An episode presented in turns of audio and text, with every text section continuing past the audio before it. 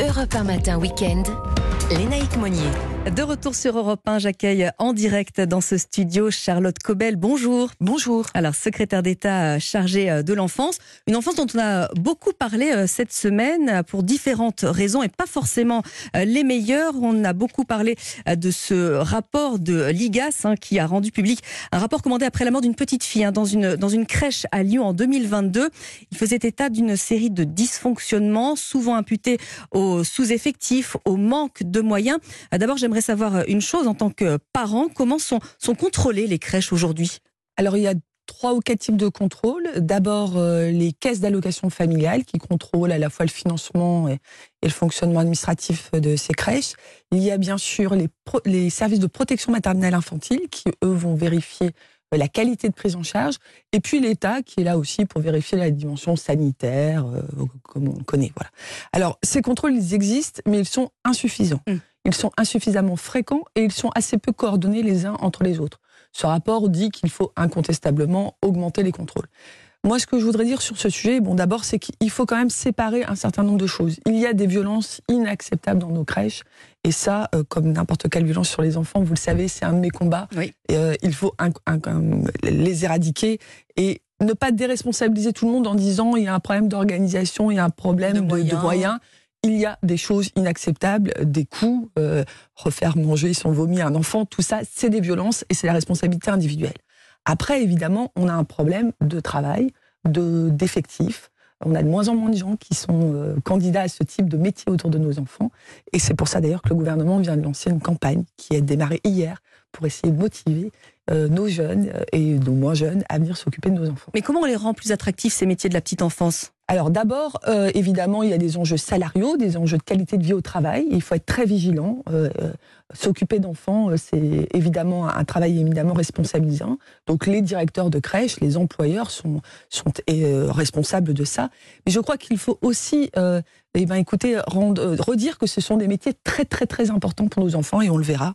il y a bien des enjeux pour pour nos enfants avec avec ces professionnels qui sont de majoritairement de très grande qualité. Je voudrais aussi le redire que l'eau propre ne soit pas jetée sur toutes nos crèches. Ça reste le moyen le plus sécurisant de garder nos enfants. Parce que vous êtes là évidemment pour rassurer euh, les parents qui Exactement. galèrent tellement pour trouver des places en crèche qu'effectivement il faut leur envoyer ce message qu'effectivement nos enfants, leurs enfants sont euh, en sécurité. Charlotte Cobel. Globalement, nos enfants sont en sécurité, mais j'ai bien conscience avec ce rapport et Jean-Christophe Comte s'en est saisi qu'il nous faut aujourd'hui garantir plus plus de places. Vous le savez, c'est un engagement aussi que, que nous avons d'augmenter le nombre de places pour les parents, mais en même temps, évidemment, ne pas lâcher sur la qualité, c'est tout à fait essentiel. Alors, il y a une autre actualité euh, qui vous a alerté euh, cette semaine, Charlotte Cobet. Euh, c'est cette étude qui nous apprend en milieu de semaine, hein, quand un enfant de, de deux ans à peine passe en moyenne 56 minutes par jour devant un écran, ça passe à 1h20 à 3 ans, 1h34 à 5 ans et demi, avec évidemment, on l'imagine, des conséquences sur la santé, qu'elles soient physiques et qu'elles soient mentales, hein, évidemment. Alors, euh, sur la protection des enfants au numérique, c'est un combat important hein, que, que le président de la République porte et qu'il nous a confié euh, pour ce quinquennat en particulier, parce que évidemment, nous avons des gros enjeux. Alors, un des premiers enjeux, c'est le temps d'écran. Et, oui. et, ce rapport est tout à fait édifiant. Euh, il nous conforte dans l'idée que les adultes, nous devons nous saisir de ça pour euh, écarter nos enfants euh, des écrans, en tout cas contrôler euh, le temps d'écran et contrôler l'accès à un certain nombre de contenus. À nouveau, on a tenté de faire une campagne pour expliquer aux parents, vous apprenez à vos enfants à nager, apprenez à vos enfants à surfer, entre guillemets, sur, sur les téléphones. Alors là, on parle par ailleurs d'un temps d'écran sur les tout petits. Tout petits, petits, ouais. Tout petits. nous, on a une phrase, avant trois ans, pas d'écran. Voilà, c'est assez simple. Pourquoi? Parce que vous l'avez dit, ça, cela a des conséquences extrêmement importantes. Troubles de l'attention, troubles de la vision, addiction, troubles du sommeil.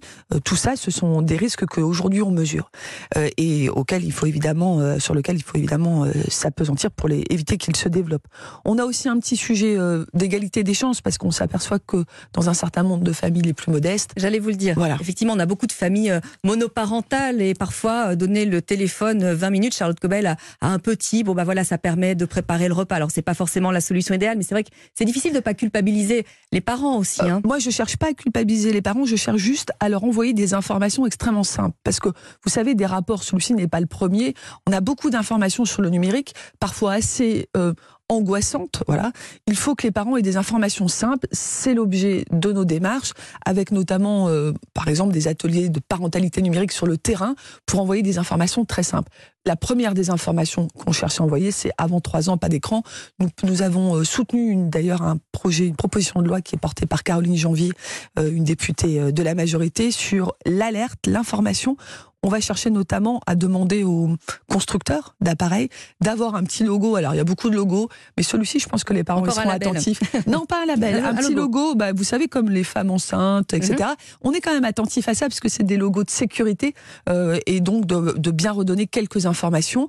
Bien sûr, former les professionnels, quels qu'ils soient, dans les écoles, dans les crèches, euh, pour que ces informations arrivent à tous les parents. Un enjeu de santé, de santé de nos enfants, de développement, mais aussi un enjeu d'égalité des chances autour de, ces écrans. Alors les écrans, c'est également euh, les réseaux sociaux. Alors là, on va parler euh, des plus grands, hein, évidemment, avec euh, tous les parents d'adolescents ou les grands-parents d'adolescents qui nous écoutent ce matin sur Europe 1.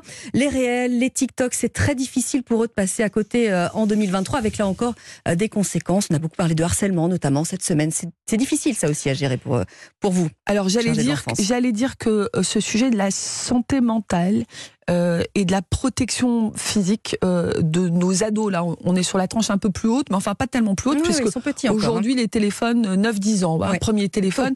Et je vous donne un chiffre un enfant sur trois en sixième a vu du porno sur Internet. Hein. Un enfant sur trois. Porno, on a eu un très bon rapport du Sénat là-dessus, qui, quand on est aussi petit et qu'on a accès à ces images pornographiques, on parle de viol psychologique, parce que c'est un choc extrêmement fort. Oui, on a un sujet de santé euh, mentale des enfants qui est renforcé par le numérique, qui n'est pas que dû au numérique. On se le dit, hein, on a des, des enjeux classiques. L'adolescence est un moment toujours sensible depuis, depuis l'éternité. on a évidemment, aujourd'hui, on est bien meilleur dans tout ce qui est trouble du neurodéveloppement, tout ce qui est autisme. Il y a eu quand même des, des efforts faits pour mieux diagnostiquer. Donc tout ça euh, contribue aujourd'hui à une situation sur la santé mentale des enfants qui aujourd'hui nous inquiète. Euh, voilà, on sort du confinement. On, sort du confinement, il y a la guerre, il y a beaucoup d'éco-anxiété chez, chez les ados cette affaire de psychotropes également, c'est inquiétant ça tout de même. On a une jeunesse qui, semble déboussolée, perdue. Ah, alors, euh, on a évidemment un rapport qui est sorti sur une augmentation très importante de la consommation de médicaments sur 10 ans. Il faut faire attention à ne pas caricaturer ce rapport comme je vous l'ai dit, on a quand même fait aussi beaucoup de progrès sur la santé mentale des enfants. On s'est intéressé à la santé mentale des enfants depuis 10 ans. On détecte mieux, on détecte plus, et tous ces, évidemment, ces prises de médicaments sont contrôlées et sont dans des protocoles. Vous savez, en France, on est quand même extrêmement attentif à ça. Mais la réalité, quand même, c'est que nous avons une situation conjoncturelle qui est, euh, et, euh, qui est évidemment euh, inquiétante pour les enfants et pour les parents.